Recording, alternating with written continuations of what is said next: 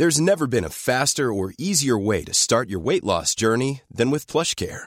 PlushCare accepts most insurance plans and gives you online access to board-certified physicians who can prescribe FDA-approved weight loss medications like Wegovy and Zepbound for those who qualify. Take charge of your health and speak with a board-certified physician about a weight loss plan that's right for you. Get started today at plushcare.com slash weight loss. That's plushcare.com slash weight loss. plushcare.com slash weight loss.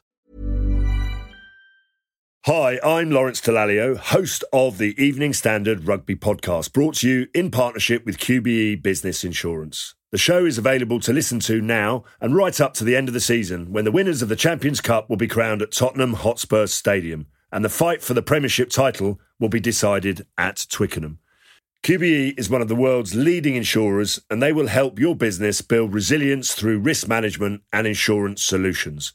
Subscribe and download now wherever you get your podcasts. Thanks for listening. Hi, I'm Joe Yule, and here's what's happening in the world of tech today. In Dragon SpaceX, unfortunately, um, we are not going to launch today. You are go for 5.100 launch scrub. 5.100. It was a good effort by the teams, and we understand. And we'll. The moment captured by NASA that astronauts Doug Hurley and Bob Behnken were told they would not be launched into space last night in Florida on the first SpaceX flight due to bad weather. The pair were about to be launched at the Kennedy Space Center in what would have been the first orbital mission from the US in nine years. But the weather looked pretty stormy, and just 16 minutes before liftoff, the duo got the bad news. But it's just a delay, not a cancellation, with the next attempt scheduled to take place this Saturday. And if that isn't possible, there is also a slot in the diary for Sunday as a backup plan.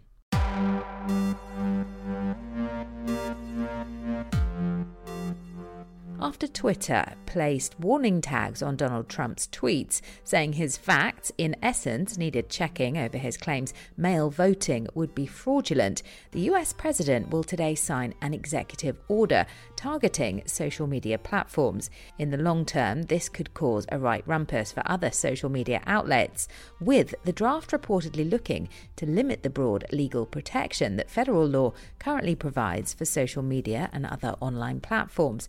It will also make it easier for federal regulators to hold companies like Twitter and Facebook liable for curbing users' speech by suspending their accounts or deleting their posts, for example.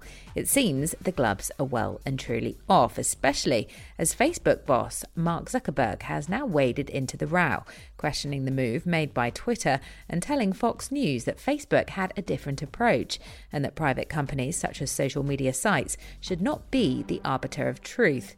He continued to say that he believes strongly that Facebook shouldn't be the arbiter of truth of everything that people say online. Private companies probably shouldn't be, especially these platform companies, in the position of doing that, he said. As the death toll in America has risen above 100,000, demand for PPE is at an all time high. And this week, drone firm Zipline got the go ahead to deliver medical supplies and personal protective equipment to hospitals in North Carolina. The pandemic seems to be making a move towards easing some drone flight restrictions.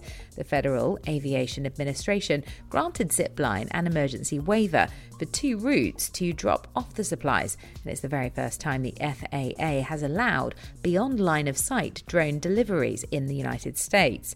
Zipline chiefs say they're looking to expand to other hospitals and eventually offer deliveries to people's homes.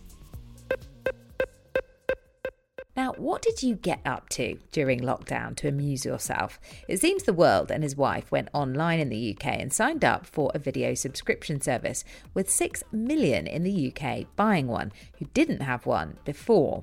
More than half of those sign-ups, 52%, went to Disney Plus, according to market research firm Kantar. And right about now, as the world slides into an economic downturn, the gaming industry are cashing in, with rumours today Sony are all set to hold a PlayStation 5 game showcase next Wednesday. That's according to those in the know. But it's not been officially announced, but if it does go ahead, it will be an online affair, much like the last one. So it's not set in stone just yet, but it is causing a stir on the gaming world front, as unlike Microsoft, which has shown quite a few upcoming titles for the Xbox Series X, Sony has been relatively quiet regarding the PS5. A few weeks back, Epic Games revealed a tech demo running on a PS5 dev kit that has caused some controversy. However, other than that and a PlayStation State of Play focusing solely on Ghost of Tsushima, Sony has not revealed much content to fuel the hype train. So all eyes will be firmly on the Summer Game Fest calendar of events, which has so far no listing for June the 3rd, when this is tipped to kick off. As America makes more moves to stop the 5G freight train that is Huawei to get a grip on the market. Another little maneuver came in the form of a Canadian court ruling that the case of senior Huawei exec Meng Wanzhou, who is fighting extradition to the United States, can go ahead. This is a huge blow for Huawei, with the US wishing Ms. Meng to stand trial on charges linked to the alleged violation of US sanctions against Iran. Her lead defense lawyer, Richard Peck, told the Canadian court that the country is effectively being asked to enforce US sanctions. Her case has created a huge rift between China and Canada. More than 500 scientists from around the world have formed a coalition to share data on coronavirus based on techniques which examine people's blood.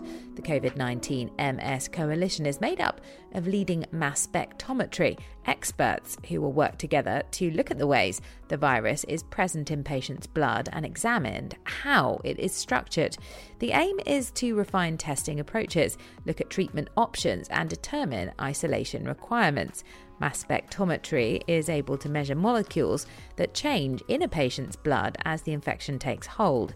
It can also be used to find out what they are and how many of them there are.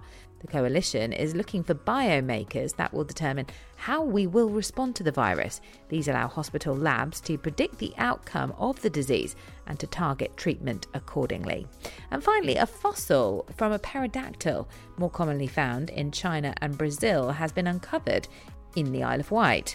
The fragment of fossil bone was found by a fossil hunter while walking his dog in Sandown Bay and passed the University of Portsmouth paleontology student Megan Jacobs. Her research has found the jawbone belonged to a group of pterosaurs called tapejarids, which has been better known in China and Brazil. The new specimen from the Isle of Wight, which is more similar to the Chinese examples, has been named Wightia declivirostris. You're up to date for the latest in the world of tech. Maybe zip over to our other podcast, Women Tech Charge, where Anne Marie Imafidon talks to inspiring women in the world of maths, engineering, science, and technology. But we'll be back with more at 9 a.m. tomorrow, same time, same place. We'll see you there.